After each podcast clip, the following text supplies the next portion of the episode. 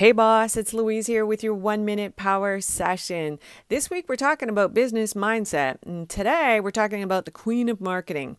I'm not a huge movie buff, and I'm not, I can wait for a movie to come out in rental, and but I just couldn't wait when I saw the trailers come out for A, a Star is Born. I mean, I love Lady Gaga, I love her music, but I love Bradley Cooper even more. And what? He sings too? So once Tuesday afternoon, I decided I would just go a first for me to go to a movie by myself. And second thing, I've never gone in the middle of the day. It was great, wasn't it? It's interesting though how plain Stefani is without all her makeup and hair and outfits, don't you think? She has created an amazing persona as Lady Gaga. She is the queen of marketing herself, isn't she?